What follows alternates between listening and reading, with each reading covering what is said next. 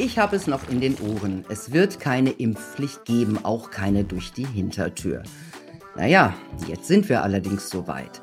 Wer sich nicht mit einem nur bedingt zugelassenen Impfstoff impfen lassen möchte, der wird wohl künftig weitgehend vom öffentlichen Leben ausgeschlossen sein. Baden-Württemberg will ab 300 belegten Intensivbetten ungeimpften Menschen nur noch Supermarkt und Tankstelle erlauben. Andere Bundesländer planen ähnliches. In Österreich dürfen bald sogar Genesene nicht mehr in bestimmte Bereiche hinein, also 1G. Aber sind diese Maßnahmen wirklich medizinisch evident? Es gibt ein paar hochinteressante und hochoffizielle Studien, über die wir unbedingt reden müssen. Jetzt den Punkt Preradovic.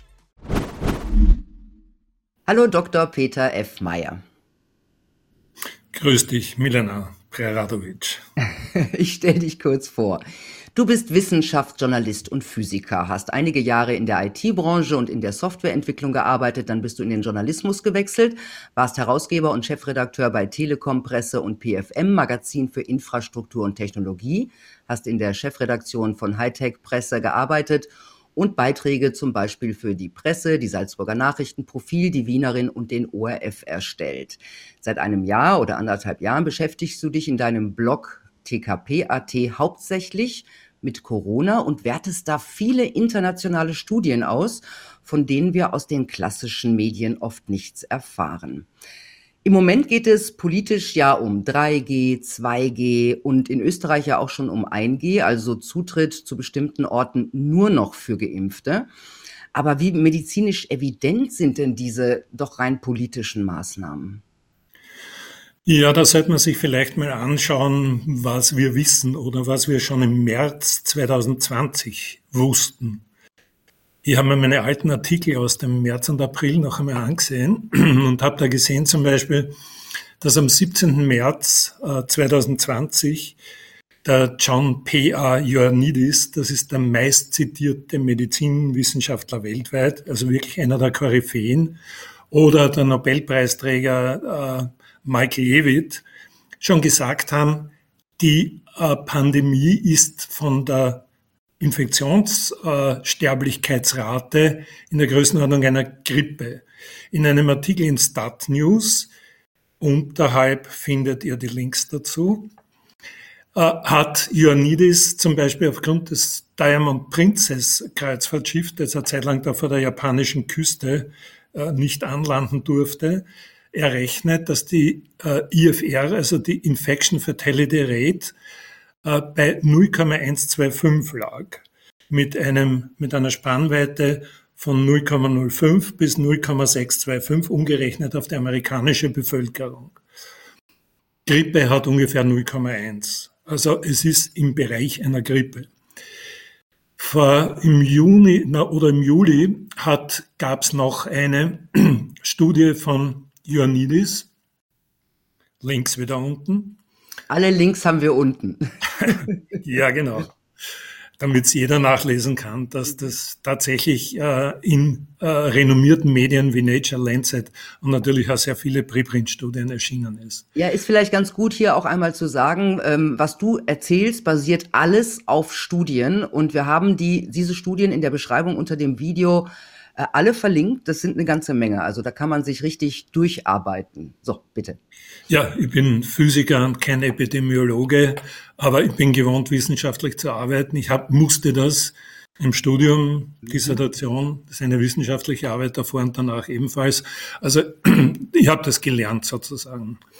Ja, also da hat er einen Median äh, der Infection Fatality Rate berechnet aufgrund von Antikörperstudien in 14 Ländern, davon zwei mit mittleren Einkommen und zwölf mit höheren Einkommen, und kam bei Kindern, also in der, in der Kindern und Jugendlichen in der Altersgruppe 0 bis 19, auf eine Rate von 0,0027 Prozent.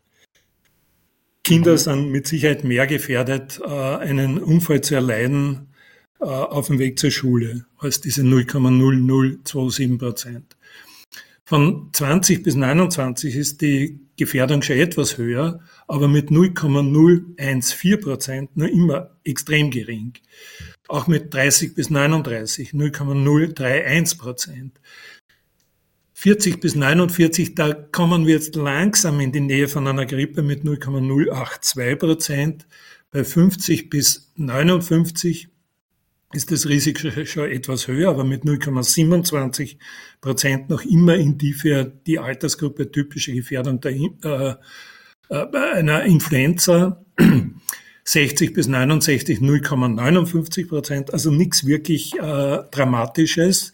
Natürlich darüber steigt dann das Risiko sehr rasch, wobei es interessanterweise einen Unterschied gab zwischen den Ländern mit höheren Einkommen, den zwölf Ländern, da war es zwischen 1,2 bis 12 Prozent. Das hat sehr stark geschwankt. Und bei den zwei Ländern mit mittleren Einkommen lag es nur bei 0,3 bis 0,5 Prozent. Also interessanterweise wesentlich niedriger, vermutlich eine Folge von ungesunden Lebensstil, äh, Adipositas, Fettleibigkeit und Ähnlichem, also zu hoher Body Mass Index. Äh, einen großen Einfluss in der Altersgruppe hatten, hatte dann auch waren die Leute in Altersheimen, in Pflegeheimen untergebracht. Da ist dann praktisch die äh, IFR durch die Decke gegangen. Also da waren es dann bis zu 12 Prozent. Also da ist es ganz, ganz schief gegangen, zum Beispiel in Belgien oder in, in New York.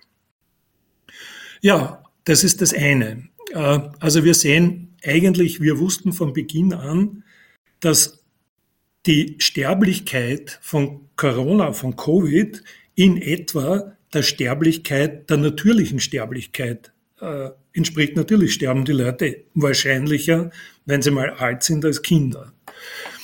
Einer der Gründe, warum das so ist, ist diese Grundimmunität. Und da kommen wir jetzt vielleicht gleich wieder zum Thema 1G, 2G, 3G zurück. Äh, da gab es auch schon damals eine Reihe von Studien. Zum Beispiel gab es eine Studie, also abgesehen jetzt von dem, was Ioannidis geschrieben hat, da gab es eine Studie aus China, die Wuhan sich angeschaut haben, die kamen auf den gleichen Prozentsatz. Wobei aber damals kolportiert wurde, äh, ja, es sterben drei bis vier Prozent bis acht Prozent, also völlig falsche Zahlen in Wirklichkeit. Mhm. Es gab französische Studien, es gab äh, andere Studien. Im BMJ zum Beispiel, im British Medical Journal, war ein Artikel, dass 50 bis 80 Prozent symptomlos sind über 90 Prozent mit moderaten oder äh, milden Symptomen. Genau, da, da, gehen wir dann, da gehen wir dann von einer Grund- oder einer Kreuzimmunität aus. Genau. Und da gab es auch von der Charité, also dem äh, Berliner führenden Krankenhaus, wo auch der Virologe Drosten zugange ist, gab es zum Beispiel eine Studie, die gefunden haben, dass 35 Prozent der Deutschen äh, eine Grundimmunität haben durch T-Zellen, durch frühere Coronavirus-Infektionen. Die Studie wurde jetzt noch einmal präzisiert. Man hat gefunden, dass äh, die T-Zellen, die CD4-Helfer-T-Zellen, äh, ein bestimmtes, eine bestimmte Position am Virus erkennen. Und zwar die Position 816 bis 830. Die ist bei allen Coronaviren gleich.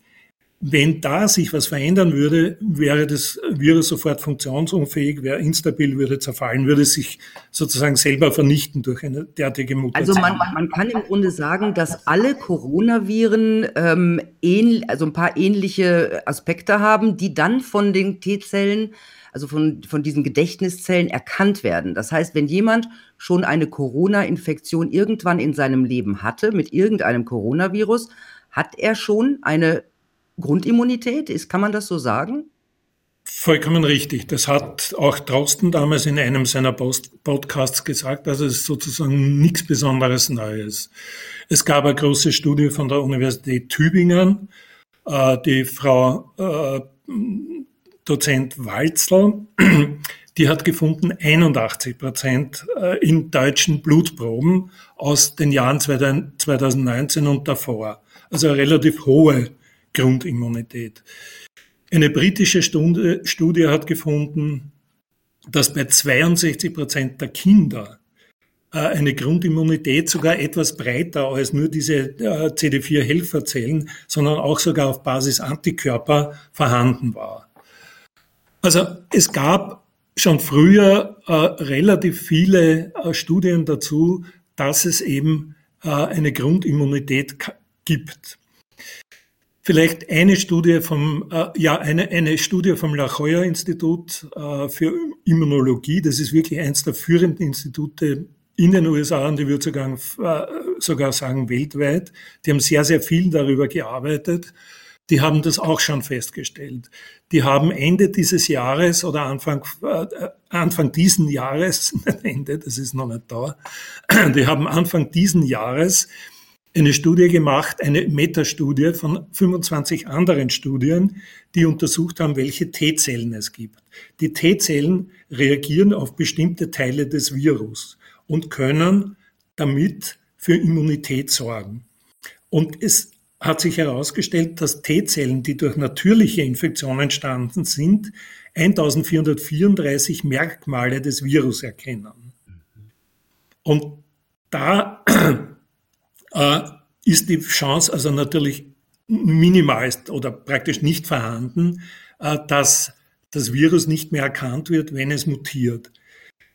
Wir wissen, dass äh, SARS-CoV-1-Rekonvaleszente aus dem Jahr 2002 und 2003, dass die äh, nach 17 Jahren noch T-Zellen hatten, die sowohl SARS-CoV-1 als auch SARS-CoV-2 erkannt haben und daher nicht nur eine Grundimmunität, sondern eine tatsächliche Immunität geschaffen haben. Mhm, jetzt müssen wir noch mal ganz kurz sagen, weil es geht ja, wenn meistens um ähm, Antikörper und nicht um die äh, T-Zellen. Das heißt, wenn jemand jetzt im Moment wird, werden Antikörper nachgewiesen bei Menschen, ähm, aber das heißt ja nicht, wenn die keine Antikörper mehr haben, heißt es ja nicht, dass sie nicht immun sind. Ne? Das ist, das, da gibt's, dafür gibt es ja diese T-Zellen.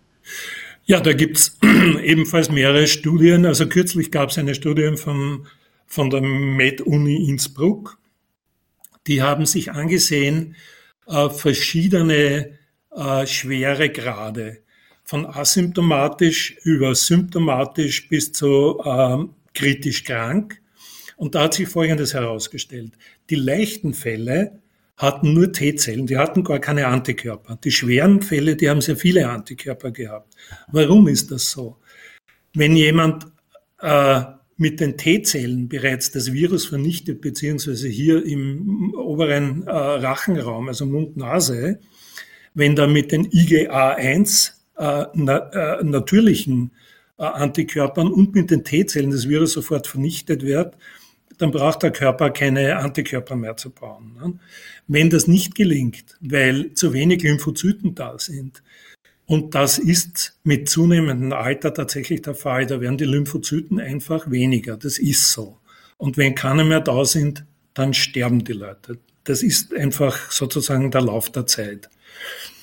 Wenn diese Lymphozyten dann nicht da sind oder zu wenig da sind, dann beginnt der Körper andere Abwehrmechanismen äh, zu mobilisieren. Im Militär würde man sagen, er holt die Reservedivisionen an die Front, um die Löcher zu stopfen. Und das sind dann die Antikörper. Wie entstehen die Antikörper überhaupt? Da gab es eine interessante Studie von Professor Geisland, da werde ich jetzt ein Bild zeigen, wie das funktioniert. Da gab es eine interessante Studie von Professor Geisler von der Universität Kopenhagen. Der hat gezeigt, dass äh, natürliche T-Zellen, also die angeborenen, die noch kein, keine Spezifität auf irgendein anderes Virus haben, einen äh, Rezeptor ausfahren, sich ein Vitamin D-Molekül suchen. Sobald sie daran gebunden haben, teilen sie sich und zwar zunächst einmal in die CD8-Killerzellen. Das sind die, die sofort aktiv werden. Das ist die schnelle Eingreiftruppe. Und in die CD4-Helferzellen. Die Helferzellen, die haben also eine sehr vielfältige Funktion, Signalisierung im Immunsystem, Produktion von regulatorischen T-Zellen etc. etc. Aber sie haben auch eine Funktion, die wichtig ist für die Entstehung der Antikörper. Die haben einen T-Cell-Rezeptor, den fahren sie aus sozusagen, docken an an den B-Cell-Rezeptor einer B-Zelle und die produzieren dann irgendwann später mal Antikörper. Soweit also zu der ganz kurz, B-Zellen, B-Zellen sind auch Gedächtniszellen, ne? Ja, soweit zu der Folie. Äh, B-Zellen äh, gibt es wieder in verschiedensten Formen. B-Zellen gibt es als die aktiven Zellen, die gerade Antikörper produzieren. Dann gibt es Gedächtnis-B-Zellen, die werden dann wie die Gedächtnis-T-Zellen, die von den Helfer-B-Zellen, äh, T-Zellen erzeugt werden, werden im Knochenmark abgespeichert. Ja, und wenn dann nach 17 Jahren wieder ein Virus kommt, dann holt der Körper doch tatsächlich diese äh, Plasmaplasten, die äh, äh, speichert B-Zellen, speichert T-Zellen aus dem Knochenmark heraus, reaktiviert sie und baut eine, eine Immunabwehr auf. Aber dann kann man natürlich immer, immer bei der Impfung, bei, bei allen Antikörpern, dass du ein funktionierendes Immunsystem hast, dass du ausreichend Lymphozyten hast. Lymphozyten sind T-Zellen und B-Zellen. Wenn du keine Lymphozyten hast, kann der Körper keine Antikörper produzieren, weil die, die, die B-Zellen auch fehlen. Also es ist immer eine Sache, entschuldige, es ist immer eine Sache des Immunsystems, sich zu wehren. Ja, jetzt möchte ich aber mal auf äh, dieses politische eingehen, das ja in Österreich schon für Nachtclubs und, äh, und für, auch für Après-Ski diskutiert wird. Da soll es ja kommen. Das heißt, Genesene werden wie Ungeimpfte ausgeschlossen. Das heißt, es gilt nur noch Geimpfte. Wenn aber die Genesenen doch eine sehr lange und, äh, Immunität haben, ist das ja voll, vollkommen medizinisch unevident, oder? Ja, es ist aus mehreren äh, Gründen unevident. Erstens einmal, wir wissen, dass durch die äh, natürliche Immunisierung, also vor allem im, im, im, im äh, oberen Rachenraum, in den oberen Atemwegen einmal Immunität entsteht. Das passiert bei der Impfung nicht. Da wird hier in den Oberarm geimpft. Äh, die äh, in, wie äh, Ugur Sahin, der CEO von BioNTech, mit dem Albert Burla, dem CEO von Pfizer, äh, bei der Polymoon in Klosterneuburg war haben die erklärt äh, gegenüber der APA, und das war dann in allen Zeitungen in Österreich nachzulesen, dass die Lipid-Nanopartikel, die den die die mRNA, die Message-RNA, also die Bauanleitung für das Spike-Protein in die menschlichen Zellen hinein befördert, die haben erklärt, dass die Lipid-Nanopartikel-Formulierung so aussieht, dass sie sich möglichst rasch im gesamten Körper verbreiten kann. Also jeder, der behauptet, das bleibt da äh, in der Einstiegsstelle, hat nicht gehört, was die Leute äh, zu sagen haben, die CEOs von den Firmen sind, die das vertreiben und entwickelt haben. Ne? Der österreichische Gesundheitsminister zum Beispiel. Der hat das ja, ja auch schon mal. Äh ja, hat das damals offenbar. Das war, also, wer, wer, wen es interessiert, man kann es nachlesen am, am 2. Äh, September 2020 war das. Da gab es eine Pressekonferenz, die haben diese Firma Polyimmun in Klosterneuburg besucht, die diese Lipid-Nanopartikel produziert. So, jetzt äh, geht das in den Körper, jetzt geht das in die Blutbahn, verteilt sich im Körper, geht unter Umständen ins Herz, bleibt in den äh, Kapillaren, äh, befällt dort die Zellen, das Spike wird produziert, der Körper, das Immunsystem reagiert auf diese Spike-Proteine und äh, verletzt dann die Zellen, weil er vernichtet natürlich die Zellen, die das Spike-Protein produzieren. Mhm. Aber da entstehen Antikörper, die im Blut zirkulieren. Man nennt es die humoralen Antikörper und nicht die mukosalen. Das Mukos, Mucosa sind die Schleimhäute, also nicht, im, äh, nicht in den in den Schleimhäuten da, wo man es braucht, um eine Infektion zu verhindern. Ne? Und tatsächlich haben wir jetzt in den Ländern, die sehr hohe Impfquoten haben, wie zum Beispiel Israel, Island, äh, USA und auch beginnend in Österreich und, und, und in Deutschland, haben wir immer mehr Geimpfte, die infiziert sind. Warum? Es gehen immer mehr äh, Antikörper verloren nach der Impfung. Eine japanische Studie hat gezeigt, dass die Halbwertszeit der Antikörper nach einer äh, BioNTech-Pfizer-Impfung zwei Monate ist und nach sechs Monaten ist es so ziemlich weg. Eine israelische Studie hat gezeigt, dass äh, 27 Prozent, also die, nicht 27 Prozent, die äh, natürliche Immunität 27-fach äh, andauernder ist, stärker ist als die durch die Impfung. Äh, in Israel gibt es die dritte Impfung und die vierte Impfung ist bereits angekündigt. Die, die Immunität hält nicht lang. Der Professor Doshi, einer der Peter Doshi, einer der Co-Herausgeber vom British Medical Journal, hat in einem Artikel fürs BMJ geschrieben, bei, bei der Bewertung der Sechs-Monate-Studie von Pfizer, dass es auch bei Grippeimpfstoffen so ist, dass nach drei Monaten im Grunde genommen ist die, äh, die Immunität weg. Braucht ja nur jeder dran denken, wann kriegt man denn die Grippeimpfung? Die kriegt man nicht im, im März oder April, so wie jetzt die Corona-Impfung, sondern die kriegt man üblicherweise Ende September, meistens im Oktober. Weil warum? Dann fängt die Grippe-Saison an und ich brauche die Impfung dann, wenn das Virus in der Gegend herumschwirrt und nicht dann, wenn es eh schon am Verschwinden ist, was man derzeit macht. Ne? Also wie gesagt, das ist bekannt von den Grippeimpfungen. Nachzulesen, der, Artikel, äh, der Link ist wieder unten zum BMJ-Artikel. Blogs BMJ, BMJ heißt das. da ist das erklärt. Aber jetzt, ähm, es heißt ja jetzt immer, wir haben eine Pandemie der Ungeimpften. Ja, und wir kennen ja die Zahlen aus Israel, ähm, dass dort also sehr viele Impfdurchbrüche gibt, ja, also dass dort hospitalisiert sind, vor allem Geimpfte. Wie kann es denn zu so einer Diskrepanz kommen zwischen einem Land wie Israel und zum Beispiel Deutschland und Österreich?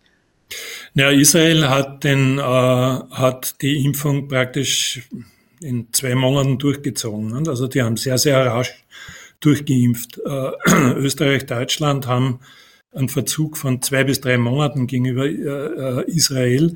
Und deshalb sieht man jetzt zum Beispiel, ich habe mir gerade mal angeschaut äh, am Wochenende, die Zahlen von der AGES, äh, die berichten. Quasi das RKI von Österreich. Und ich habe mir auch die Zahlen vom RKI angeschaut, wollte ich gerade sagen. Das RKI berichtet für die Woche 33 bis 35 bereits ein, bei den, in der Gruppe 60 plus, also die, die zuerst geimpft wurden, in den Spitälern 42 Prozent äh, der Fälle sind bereits äh, mehrfach Geimpfte. Okay.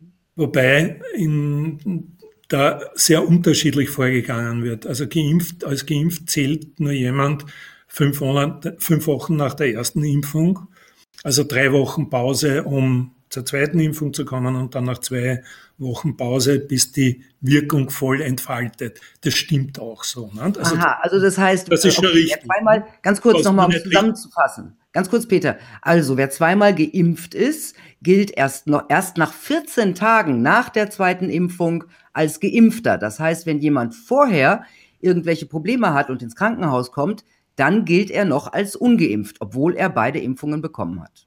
Naja, nicht überall. Das ist nur in Deutschland und Österreich so natürlich. Ja, in Deutschland und Österreich, das meinte ich. In Israel in, nicht und deswegen kommt Israel, es zu anderen Zahlen.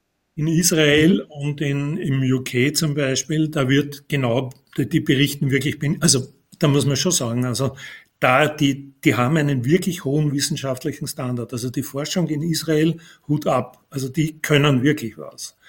Und in, in, im UK wird penibelst berichtet. Also da sieht man äh, einmal geimpft, dann sieht man zweimal geimpft und äh, 14 Tage, den Zeitraum, das wird alles extra ausgewiesen. Und geimpft, aber wir wissen nicht genau, hm, wann die Impfung war jetzt. Also das gibt's natürlich auch, wird immer schlampig berichtet. Aber das wird penibel berichtet, bei uns nicht. Ne? Äh, die AGES berichtet sogar so, in dem letzten Bericht vom 7.9., da steht drinnen, was jetzt nicht genau 150.000 äh, symptomatisch Infizierte seit 1. Februar. Und davon sind, weiß ich nicht, drei Prozent oder vier Prozent oder zwei Prozent, je nach Altersgruppe, äh, Durchbruchsinfektionen, Durchbruchsinfektionen in Anführungszeichen. Aber wenn man sich anschaut, den Vergleich zu dem Bericht vom 19. August, dann sieht man, dass tatsächlich in der Altersgruppe 60 plus, die Differenz, wenn man nur die Differenz vom 19.8.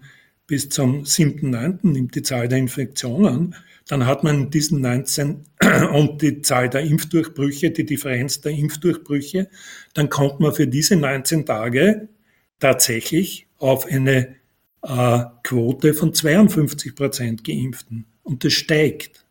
So ähnlich ist das ja in Israel auch äh, passiert. Was ganz interessant ist, Israel ein, da hat das Ministry of Health, das MOH, hat einen Telegram-Channel und die berichten täglich. Da gibt es täglich einen Update mit peniblen Zahlen, alles grafisch schön dargestellt, leider hebräisch beschriftet, ist ein bisschen mühsam. Aber wenn man mal weiß, wie es geht, dann findet man sich schon zurecht. Zum Beispiel die, die, die Zahlen vom äh, 25.07. bis 30.07. Da waren 65 Prozent als fully vexed angegeben, also voll äh, mhm. 2014 Tage zurück. 2 Prozent partially vexed, äh, also entweder die noch innerhalb der, der 14 Tage Frist oder nur eine Dosis. Das waren 2 Prozent. Äh, dann gab es Unvexed 31 Prozent und Genesene gab es auch. Die, die weisen das aus. Das waren 1 Prozent. Okay. Das, also 65 äh, das heißt, ähm, Prozent fully wächst, 2 Prozent partially wächst und 1 Prozent Genesene, von denen im Spital. Also, also danach, danach 60 Prozent Geimpfte, 1 Prozent Genesene, 31 Prozent Ungeimpfte. Das heißt, es waren 67 Mal mehr Geimpfte im Spital als Genesene. Also kann man sagen, dass die, äh, dass, dass die Geimpften sich leichter infizieren, und zwar wesentlich leichter reinfizieren als die Genesenen. Genau, da gibt es auch eine interessante, also da gibt es eine ganze Reihe von Studien, die vorher schon erwähnte israelische Studie, wie der Link unten, mit, äh, wo sich herausgestellt hat, dass also 27-fache Infektion, also die Zahlen schwanken. Das ist oft, sind immer relativ große Bereiche. Es kommt darauf an, wer da genau angeschaut wird und so weiter. Ne? Man weiß, dass äh, es gibt also eine Reihe von Studien, die zeigen, dass die Virenlast äh, äh, zum Teil sogar höher ist. Bei der Oxford University Clinical Research Group, die haben eine äh, Studie in einem Krankenhaus gemacht, wo die Leute zwei Monate sozusagen eingesperrt waren.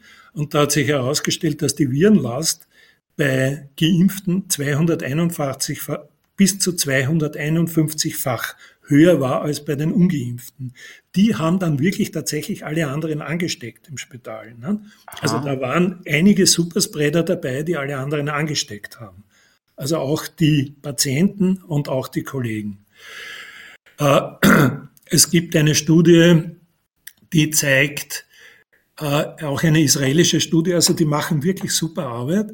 Eine israelische Studie, die gezeigt hat, der Abnahme der Antikörper Titer pro Monat bei Geimpften um bis zu 40 Prozent, die äh, Abnahme bei äh, Rekonvaleszenten war unter 5 Prozent. Das ist Faktor 8 Unterschied. Das heißt, die Antikörper halten auch wesentlich länger. Und da gibt's auch Studien, zum Beispiel von der, von der Med-Uni Innsbruck, Ischgl, haben sie nachverfolgt.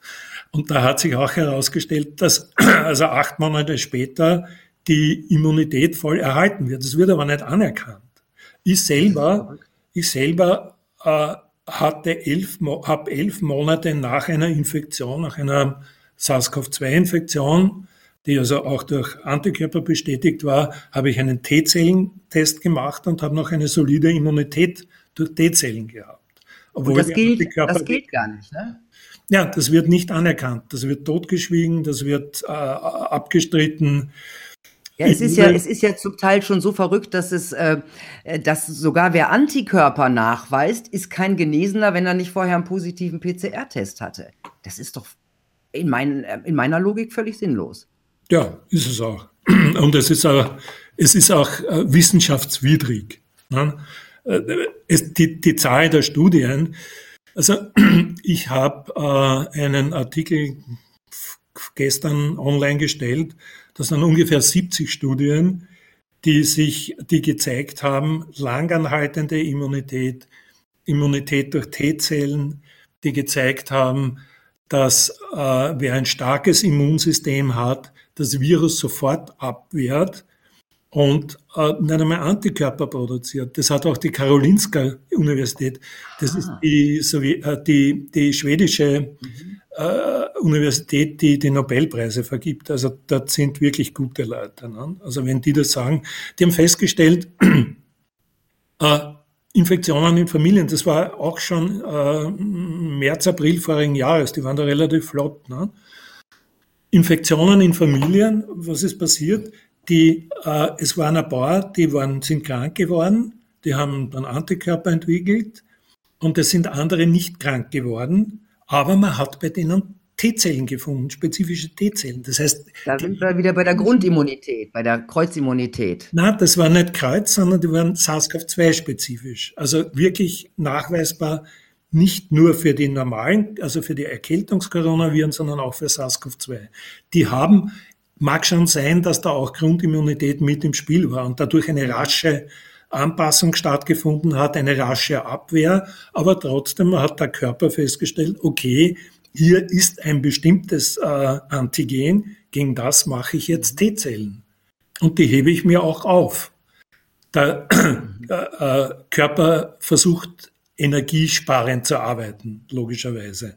Wir brauchen mhm. alleine mit dem hier oben mit unserem Gehirn, das verbraucht 25 Prozent des Grundumsatzes. Also hm, bei Babys ist es noch wesentlich mehr, da geht es bis 75 Prozent, wenn sie gerade das Gehirn entwickeln. Ne? Also der Körper versucht, äh, Energie zu sparen, um einerseits mhm. Gedächtnisleistung äh, zur Verfügung zu stellen und andererseits, wenn wir fliehen müssen oder sowas, nicht, dann, dass Energie da ist. Und die Erhaltung von Antikörpern, die kostet einfach Geld in Form von Energie. Okay. Die Erhaltung von T-Zellen kostet Energie. Darum speichert der Körper im äh, Knochenmark ab, da, ruht, da ruhen sie energielos sozusagen oder mit minimalsten Energieaufwand und können, genauso wie die Stammzellen, die ja auch im, im Knochenmark sind, wieder hervorgeholt werden. Also im Grunde müsste man ähm, ein, eine, eine Stichprobenstudie auf T-Zellen machen in der Bevölkerung, oder? Um, um zu sehen, wie immun äh, sind die einzelnen Länder? Korrekt. Äh, der Professor Deisen. es werden ja nicht mal Antikörperstudien gemacht.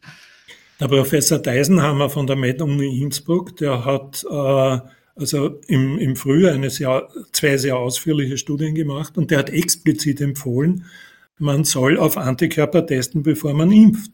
Ganz einfach deshalb, um Geld zu sparen und weil nach seiner Aussage und auch nach der Aussage vieler anderen natürliche Immunität besser ist als die Immunität durch Impfung, weil sie eben sehr wohl auch den, äh, die, die Infektion verhindert. Wenn nur im, Blut Antikörper herumschwimmen, kann, kann eine Infektion nicht verhindert werden. Das ist der Grund, warum sich Geimpfte anstecken. Äh, ja. Okay, dann, also das haben wir jetzt ganz gut äh, ausgearbeitet, finde ich. Jetzt hast du dir noch ganz interessant eine Thrombosestudie aus England angeschaut. Was sind da deine Ergebnisse? Darf ich noch äh, ein paar andere Studien zitieren? Also ich halte mich kurz, ich verstehe. Nein, wir haben die Studien alle verlinkt. Wir müssen nicht alle zitieren, Peter. Na, es äh, äh, gibt eine Reihe von Studien, die zeigen Reinfektion. Also wie wahrscheinlich ist eine Neuinfektion bei äh, Immunen, also ich unterscheide wirklich schon zwischen immun und geimpft. Also bei, wie, wie wahrscheinlich ist eine Neuinfektion bei Immunen durch natürliche Infektion? Sozusagen am, am, am obersten Ende ist, ist, die, ist eine Studie der, des britischen Statistikinstituts. Ja, also die haben, die haben sozusagen keine keine medizinische Interesse, das sind reine Statistiker. Die haben 19.450 Leute verfolgt vom 24. April bis 14. August, haben geschaut, äh, also da war auch nach 90 Tagen, es mussten 90 Tagen, Tage seit der Infektion verstrichen sein und dann, wie wahrscheinlich war, äh, ein neuerlicher positiver PCR-Test. Da haben sie unterschieden mit einer Zyklusschwelle unter 30 und einer Zyklusschwelle über, über 30. Bei der Zyklusschwelle unter 30, wo man ja tatsächlich äh, zumindest Viren nachweisen, also Teile von Viren nachweisen kann und wo eine Infektion doch durchaus nicht unwahrscheinlich ist, hat sich ergeben, dass 4,1 Infektionen pro 100.000 Teilnehmertagen. Also die, das ist sehr interessant. Ne? Also wenn du jetzt sozusagen zurückrechnest von vier auf einen, was ist mein Risiko nach der Studie, dann hätte ich das, die Gefahr binnen 25.000 Tagen, das sind 68,5 Jahre, wieder infiziert zu werden. Das finde ich in Ordnung. Kannst du, damit kannst du leben, würde ich sagen. Damit kann ich leben. Also deshalb würde ich mich, äh, mit dem Risiko würde ich mich nicht impfen lassen. Es gibt eine Reihe von anderen Studien, zum Beispiel gibt es eine aus Österreich mit, äh, von der Med-Uni Graz, wo der Professor Allerberger und auch Ioannidis äh, mitgearbeitet haben. Die sind auf eine Reinfektionsrate von 91 Prozent gekommen. Es gibt eine Studie äh, von 9000 äh, Leuten, die erkrankt waren und im äh, Spital waren in Missouri von der University of Missouri, die relativ gut, das ist die Washington Uni University, und die haben festgestellt, eine Reinfektionsrate von 0,7 Prozent, also 99,3 Prozent hatten keine Reinfektion. Ich habe gerade eine Studie gelesen äh, von Wisconsin, also aus dem mittleren Westen der USA.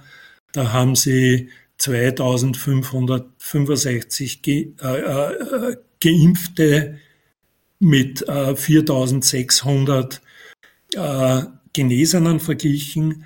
Und bei den Genesenen, ich bin noch nicht ganz durch, aber bei den Genesenen hat sich herausgestellt, dass die äh, Reinfektionsrate bei 5% lag, wobei das im Gesundheitsdienst war und der Unterschied zwischen äh, Leute, die Patienten oder, oder Ärzten oder Pfleger, die Patientenkontakt haben und zu, de, zu den Verwaltungsleuten war, war, de, war 5% mehr. Also da war deutlich mehr. Ne? Okay. Oder nicht 5%, sondern sogar das Fünffache. Ne? Also man sieht, es hängt immer von mehreren Dingen ab. Ne? Wie stark bin ich konfrontiert mit Viren? Also wenn mir jemand, äh, wenn mir zwei Superspreader äh, Millionen von Viren ins Gesicht blasen, dann kriege ich irgendwas. Also so rasch ist dann das, es ist immer ein, ein, ein Kampf. Ne? Hier, das, hier das Virus, das versucht sich zu vermehren, hier das Immunsystem, das versucht das zu verhindern. Wer stärker ist, gewinnt oder zumindest zeitweise. Am Schluss gewinnt immer das Immunsystem, es sei denn, man stirbt. Okay, jetzt aber dann zu der Thrombose hier aus England. Ja, äh, da darf ich wieder kurz einmal was zeigen. Da habe ich auch was vorbereitet dazu. Und zwar die nächste Folie. Die haben äh, 19,6 Millionen, na, sorry, 29,1 Millionen äh, Geimpfte verfolgt mit erst der Dosis in England, davon 19,6 Millionen mit AstraZeneca und 9,5 Millionen mit dem BioNTech Pfizer. Und von diesen 29,1 Millionen Geimpften haben 1,8 Millionen, also 6 Prozent, eine Reinfektion gehabt. Im Zeitraum 1. Dezember 2020 äh, bis 24. April 2021, also relativ kurzer Zeitraum. Und sie haben festgestellt, erhöhtes Risiko von äh, gefährlichen thrombotischen Ereignissen leading to hospital or death, also die Hospitalisierung äh, notwendig gemacht haben oder Todesfälle, sind also in den ersten 28 Tagen nach der ersten Dosis, nach der ersten Impfdosis beobachtet werden. Und dann schreiben sie weiter, diese Risiken waren äh, massiv höher, um zwar man Faktor 25 bis äh, 100, wenn diese Geimpften wieder äh, äh, infiziert worden, wieder eine SARS-CoV-2-Infektion hatten. Aber da geht es um die Geimpften. Leider ist es in den, äh, in den Mainstream-Medien so berichtet worden, dass es ein Vergleich mit Ungeimpfte war. Aber da, kommen, da kommt nicht ein einziger Ungeimpfter vor in der Studie. Das ist sozusagen der Visual Abstract. Es erschienen im der BMJ, also British Medical Journal. Und hier ist die URL dazu äh, natürlich wieder unten. So, das Aber genau, sag das doch mal in, sag das doch mal in einem Satz. Was genau bedeutet das jetzt? Das bedeutet, die Studie zeigt bei 29,1 Millionen geimpften Personen, dass nach der Impfung ein äh, erhöhtes Risiko von Thrombosen und Thrombozytopenien und verschiedenen, also der Thrombozytopenie, äh, venöse äh, Thromboembolie, arteri arterielle Thrombosen, äh, Gehirnschläge, äh, äh, verschiedene andere Myocardial äh, Infection, also Herzmuskelentzündung und andere seltene thrombotische äh, Vorfälle. Also eine Herzmuskelentzündung ist tatsächlich die Folge einer Thrombose in den Kapillargefäßen des Herzens. Und das entsteht bei der Impfung dadurch, dass sich eben die Spike-Proteine im ganzen Körper verteilen. Und wo können sie jetzt in eine Zelle hineinschlüpfen, wenn sie im Blut fließen? Sie werden übers Blut verteilt. Und sie schlüpfen dort in die Zelle hinein, wo sich das Blut ganz langsam bewegt. Und wo tut es das? Natürlich in den dünnsten Gefäßen, in den sogenannten Kapillargefäßen. Und ja, wenn das die Herzkranzgefäße sind, die Kapillaren, die das Herz mit Blut versorgen, damit es Energie hat, ja, dann kann das eben zu einem Herzmuskelinfarkt äh, führen oder zu einer Herzmuskelentzündung. Also da gibt es verschiedene gibt es leider eine ganze Reihe. Und man sieht also die Sinusvenenthrombosen, diese rote Linie, das ist also ziemlich häufig. Und zwar eben mit äh, SARS-CoV-2-Infection. Wo ist äh, nur, nur nach der Impfung und rot ist es geimpft und SARS-CoV-2-Infection. Also da, man sieht hier nach der Impfung nach der Impfung, nach der Impfung blau und wobei das äh, im Gegensatz zu allen anderslautenden Behauptungen des AstraZeneca sogar besser abschneidet mhm. oder, ja, oder zumindest gleich und Pfizer also sogar schlechter beziehungsweise ähnlich. Die Venus, die Sinusvenenthrombosen, das ist bei AstraZeneca häufiger. Aber so nach der, bei einer äh, Infektion von Geimpften erhöht sich das Risiko dramatisch. Man sieht das hier in den roten. Also hier nach der Impfung, hier nach geimpfte Infizierte. Hier Impfung, geimpfte Infizierte. Und besonders arg es ist offensichtlich bei den Sinusvenenthrombosen im Gehirn, also Gehirnschlag, ne? oder halbseitige Gesichtslähmung, oder was noch schlimmer ist, wenn es im Auge ist, ne? dass man dann entweder ganz erblindet, wenn, wenn, also klarerweise, wenn ein, ich gehe jetzt da wieder raus, ich glaube, da haben wir genug gesehen, also klarerweise, wenn es im Auge äh, ein Problem gibt, dann äh, also eine, eine, eine Thrombose und, und da fängt dann an die, äh, die T-Zellen, äh, die, die Auskleidungen der Venen oder Arterien anzuknabbern, dort Löcher reinzumachen, dann bilden sich dort Blutplättchen, dann kommt es zu Mikrothromben und es sind genügend Erblindungen in den äh, in den Nebenwirkungsdatenbanken festzustellen. Und okay. das war eben diese Studie, die leider vollkommen falsch interpretiert worden ist. Also die Austria Presseagentur in Deutschland, die Tagesschau, die haben geschrieben, die, bei Ungeimpften ist die, äh, äh, diese Gefahr höher im Vergleich zu Geimpften. Tatsächlich sind es Geimpfte, die eine Reinfektion haben.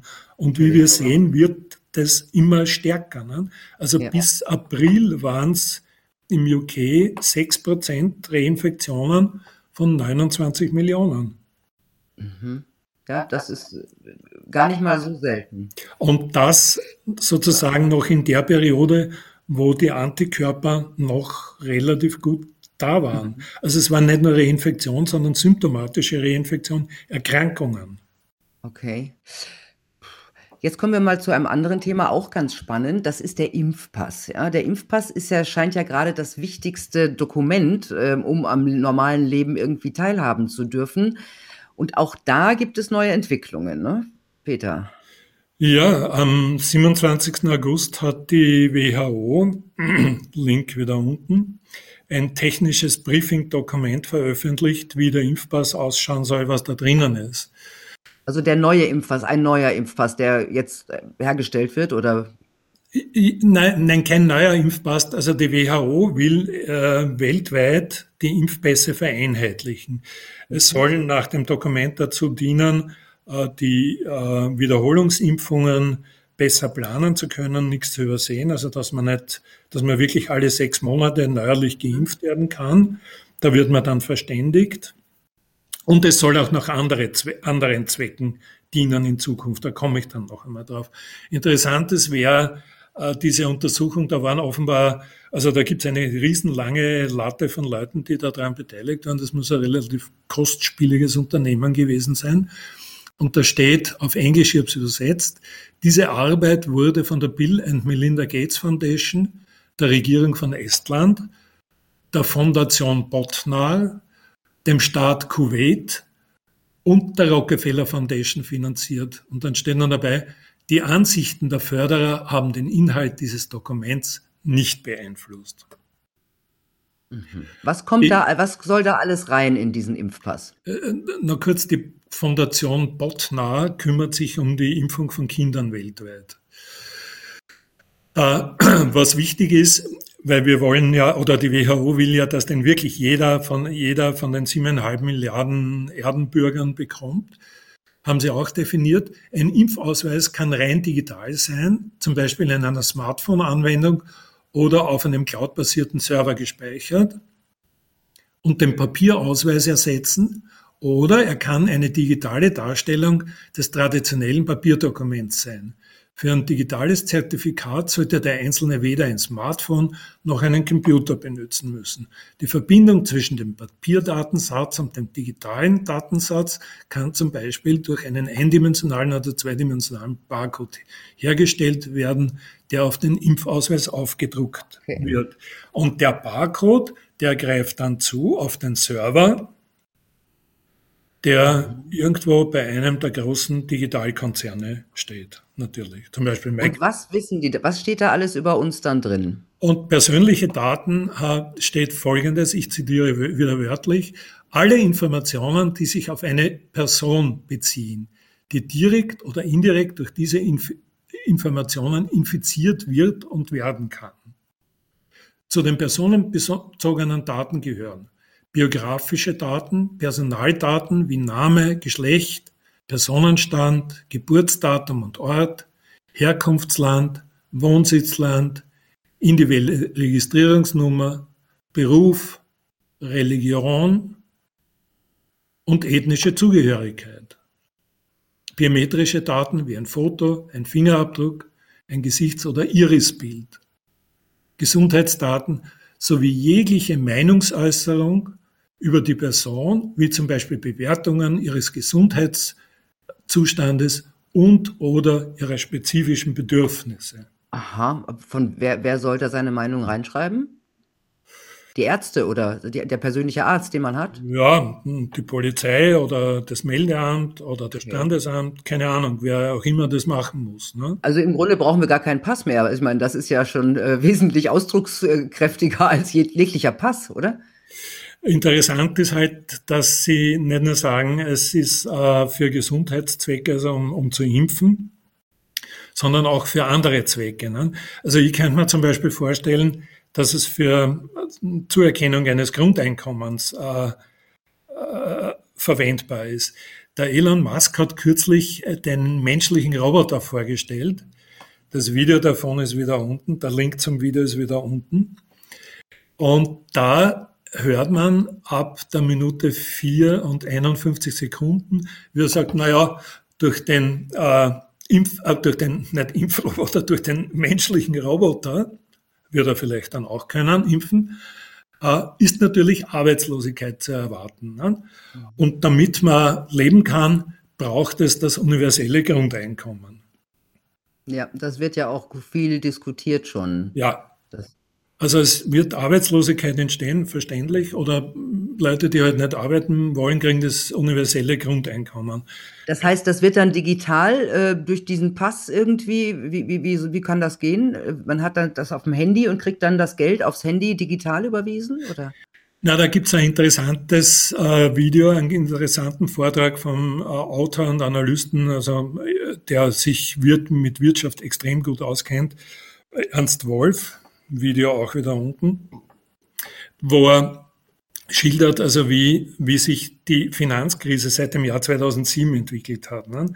Mhm. Man hat da immer mehr Geld reingepumpt in die äh, Bankenszene, um äh, too big to fail, hat es immer geheißen, also zu groß, zu groß, um es über die Klinge springen zu lassen, um das Bankensystem am, am Leben zu erhalten.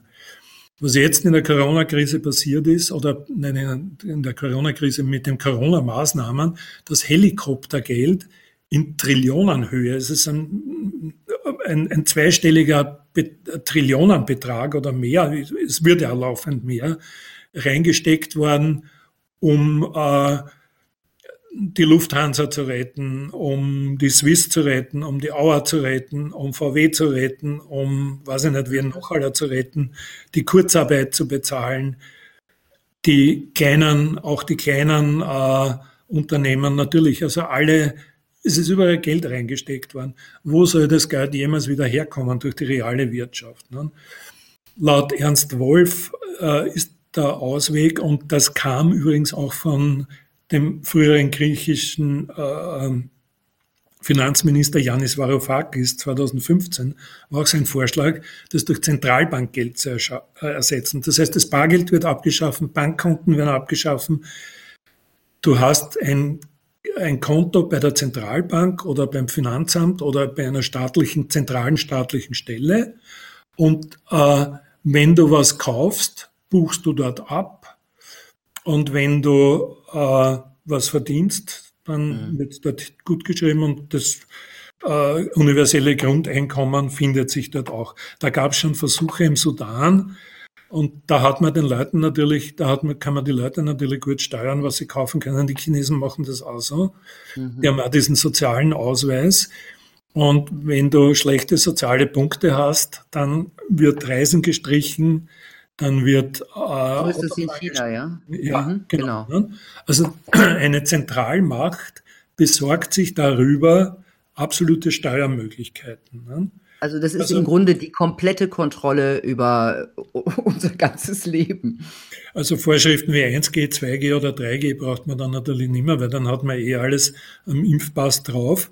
Und den Impfpass braucht man dann, um zuzugreifen aufs, aufs Konto, wenn man eine Zahlung leisten will kann ich jetzt schon machen mit der digitalen Signatur zum Beispiel. Ne? Aber da ist es noch bei der Bank und da kann ich mir auch noch was abheben. Also das, ich sage jetzt nicht, dass das kommt, aber das ist eine Möglichkeit und das, wenn ich lese bei der WHO für gesundheitliche und andere Anwendungen, dann frage ich mich natürlich schon, was sind bitte die anderen Anwendungen, die da angedacht sind? Ja, man kann schon mal misstrauisch werden. Wissen wir, ab wann das jetzt dann umgesetzt werden soll? Naja, äh, schwer zu sagen. Ne? Also die WHO, glaube ich, also die hat den Vorschlag jetzt am 27. August äh, präsentiert. Äh, ich nehme an, dass die das jetzt den nationalen Regierungen schmackhaft machen werden und um es ist, es ist ja so, wenn du jetzt, weiß ich nicht, in den Libanon oder nach Jordanien oder nach Ägypten oder in die Türkei fährst, mit dem grünen Pass, äh, den du hier dir erworben hast, kannst du dort äh, ja, praktisch unbrauchbar. Ich habe eine Bekannte, die hat sie, die wollte in den USA eine Stelle antreten, hat sie blitzschnell mit AstraZeneca impfen lassen. Ja, schmeckt's, das wird in den USA nicht anerkannt. Ne? Also die WHO strebt da an eine weltweite Vereinheitlichung, mhm. die Zulassung durch die WHO von Behandlungen, die dann möglicherweise verpflichtend vorgeschrieben werden. Und wenn du die nicht hast, kannst du halt nicht reisen. Peter, das sind dystopische Vorstellungen. Mir wird ganz kalt. Auf jeden Fall vielen lieben Dank für diese Infos und all diese Studien, die alle unten verlinkt sind, ja, bei uns unter unserem Video. Ähm, und das sind sagen, wirklich viele. Bei TKP.at könnt ihr es auch zum Großteil nachlesen. Ich habe über alles, TKP was TKP.at, da schreiben wir unter deinen Namen sogar. Also TKP.at wird auf jeden Fall Ähm, da sollten die Leute auf jeden Fall reinschauen. Vielen Dank, Peter. Bitte gerne.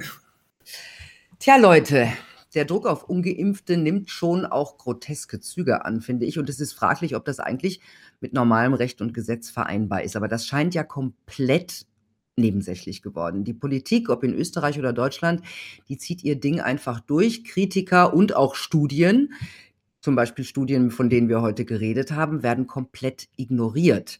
Also echte Wissenschaft entsteht allerdings durch konstruktiven Streit und niemals durch Unterdrückung von Informationen. Ich wünsche euch eine gute Zeit. Bis bald. Tschüss.